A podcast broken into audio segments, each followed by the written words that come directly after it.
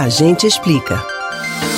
As novas regras de contribuição para a Previdência Social já estão valendo, e o cálculo vale para os trabalhadores da iniciativa privada e os que prestam serviços para empresas sem carteira assinada. Segundo a Secretaria da Previdência, as alíquotas progressivas incidirão sobre cada faixa de remuneração de forma semelhante ao cálculo do imposto de renda. Como a incidência da contribuição será por faixas de renda, é preciso fazer um cálculo para saber qual será a alíquota efetiva. O Instituto Nacional do Seguro Social garante que quem ganha menos vai contribuir menos e quem ganha mais vai contribuir mais. Mas você sabe como funciona?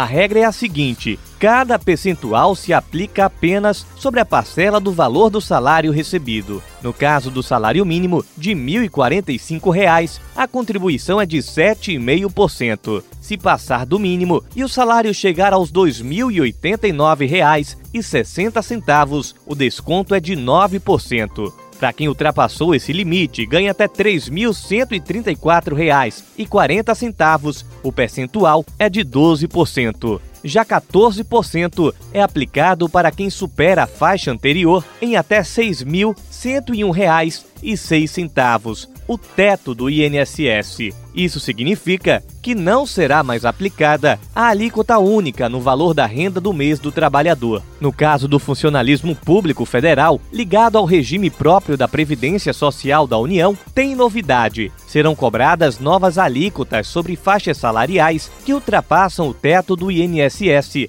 a partir de 14,5%. Para quem recebe acima de 40 mil, 747, reais, a contribuição é de 22%. Se você quer saber quanto será descontado do seu INSS, é só acessar a calculadora da alíquota efetiva disponibilizada pelo governo federal na internet. Essa calculadora mostra quanto era descontado do salário antes da reforma e quanto será deduzido com a entrada em vigor das novas regras. A secretaria destaca que o segurado, inclusive aquele com deficiência que contribuía mediante aplicação das alíquotas de 11% ou 5% e pretenda contar o respectivo tempo de contribuição para fins da aposentadoria por tempo de contribuição transitória ou para contagem recíproca do tempo correspondente em outro regime, deverá complementar a contribuição mensal sobre a diferença entre o percentual pago e o de 20%, com os devidos acréscimos legais. O contribuinte individual é aquele que trabalha por conta própria, de forma autônoma, ou aquele que presta serviços de natureza eventual a empresas sem vínculo empregatício.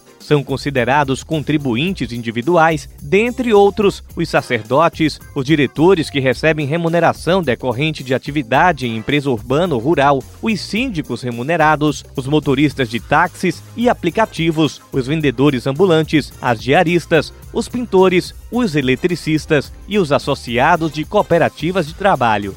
O contribuinte facultativo é a pessoa com mais de 16 anos que não possui renda própria, mas decide contribuir para a Previdência Social. São as donas de casa, síndicos de condomínio não remunerados, desempregados, presidiários não remunerados e estudantes bolsistas, por exemplo. As novas alíquotas valerão também para os servidores públicos vinculados ao regime próprio da Previdência Social da União. No RPPS da União, contudo, as alíquotas progressivas não se limitarão ao teto do RGPS, pois haverá novas alíquotas incidindo também sobre as faixas salariais que ultrapassem o teto. Você pode ouvir novamente o conteúdo do Agente Explica no site da Rádio Jornal ou nos principais aplicativos de podcast: Spotify, Google e Apple Podcasts. Vitor Tavares para o Rádio Livre.